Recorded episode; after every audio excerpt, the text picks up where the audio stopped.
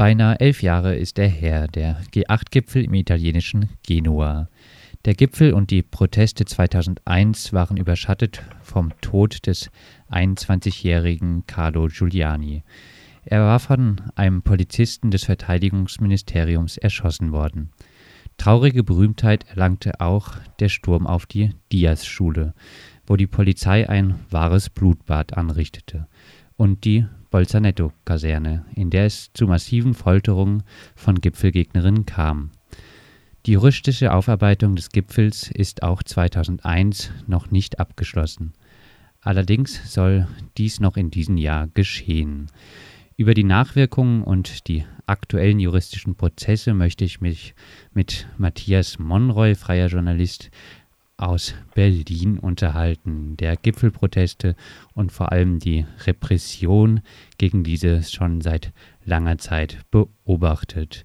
Matthias, vor etwa zwei Wochen begann in Genua erneut der Protest gegen 25 Angehörige der Polizia di Stato, die wegen einer blutigen Razzia in der als Schlafstätte genutzten Diaz-Schule angeklagt sind.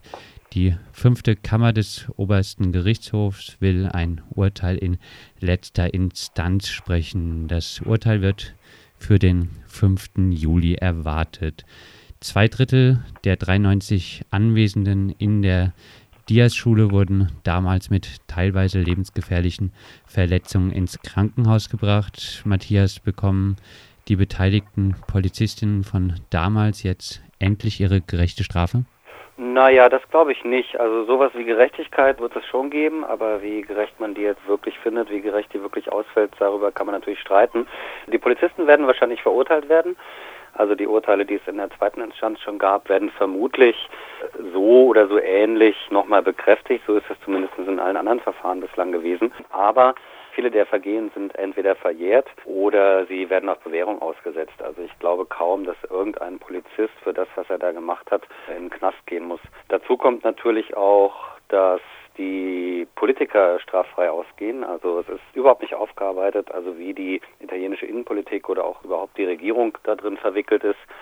Also die Angeklagten sind im Prinzip die Polizeiführer, weil man auch die Prügelbullen ja gar nicht feststellen konnte, weil die ja natürlich, wie man das auch hier kennt, vermummt gewesen sind und sich auch gegenseitig decken. Also die Polizisten haben nicht rausgerückt, wer zum Beispiel zuerst in die Schule reingestürmt ist, was die ja zweifellos wissen müssen.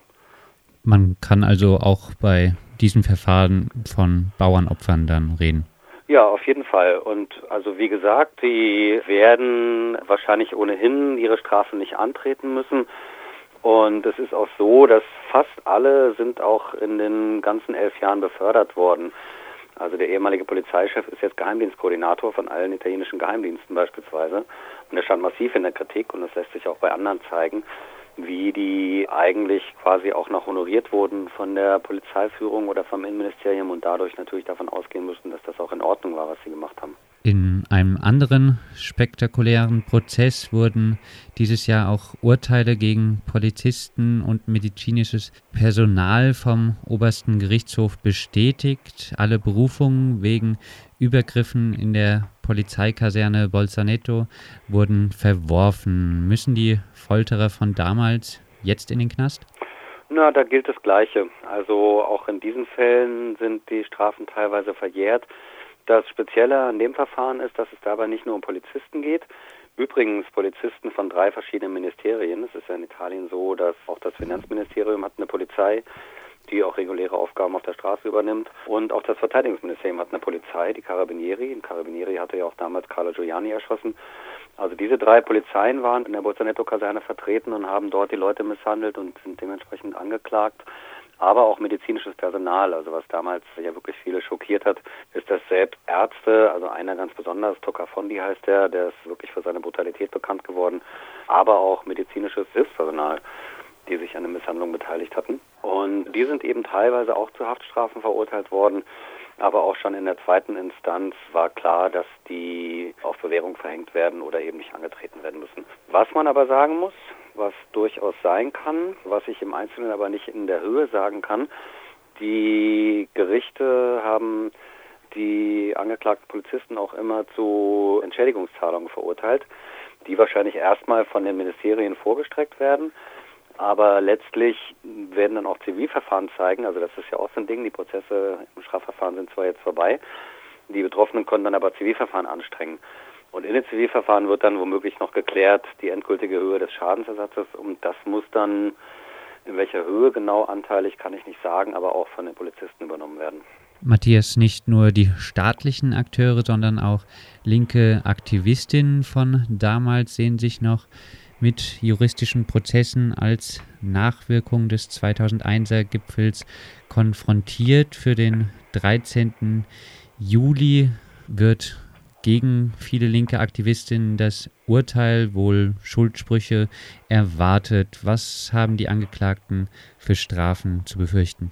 Ja, das ist das sogenannte 25er-Verfahren, so wird es auch in Italien genannt, das Verfahren gegen die 25. 25 Leute waren angeklagt.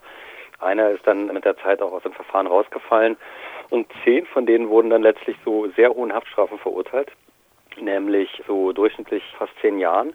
Also eine soll die Höchststrafe von 15 Jahren bekommen, die für dieses Vergehen verhängt werden kann. Also das Vergehen, dessen die angeklagt sind, nennt sich Plünderung und Verwüstung lässt sich so ein bisschen vielleicht vergleichen wie mit dem Landfriedensbruch in Deutschland, der aber nicht so hohe Strafen vorsieht, soweit ich weiß. Also dieser Paragraph in Italien hat jahrzehntelang seit dem Zweiten Weltkrieg eigentlich quasi in den Schubladen geschlummert und wurde dann unter anderem für Genua eben aus der Schublade rausgeholt.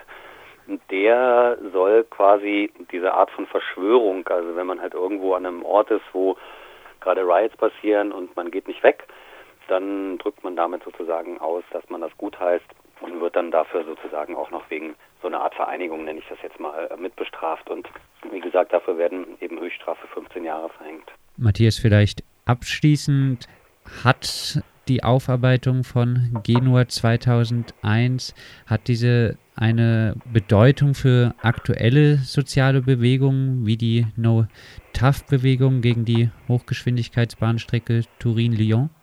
Ja, das würde ich lieber einen italienischen Aktivisten beurteilen lassen, weil so, wenn man da ab und zu mit Leuten aus Italien spricht, dann hört man mal so, mal so. Also natürlich war Genua nicht nur für so eine internationale Bewegung ein Höhepunkt, sondern für die italienische Linke war es auch ein total wichtiges Ereignis. Trotzdem hat sich die italienische Linke in den Folgejahren auch zerlegt. Das lag wahrscheinlich sicherlich nicht an Genua, aber in Genua hat man sich auch viel gestritten. Beispielsweise in Genua sind auch viele Unterschiede zutage getreten.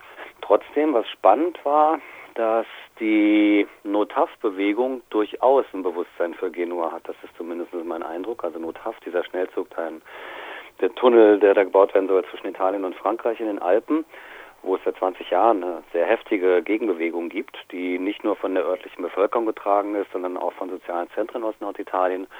Und die beziehen sich schon stark auch auf die Ereignisse in Genua. Soweit Matthias Monroy, freier Journalist aus Berlin, der Gipfelproteste und die Repression gegen solche seit langer Zeit beobachtet zu den Nachwirkungen und den aktuellen juristischen Prozessen rund um die Geschehnisse des 2001er G8-Gipfels in Genua. Und mehr Infos zur Thematik gibt es auch unter euro-polis.noblogs.org.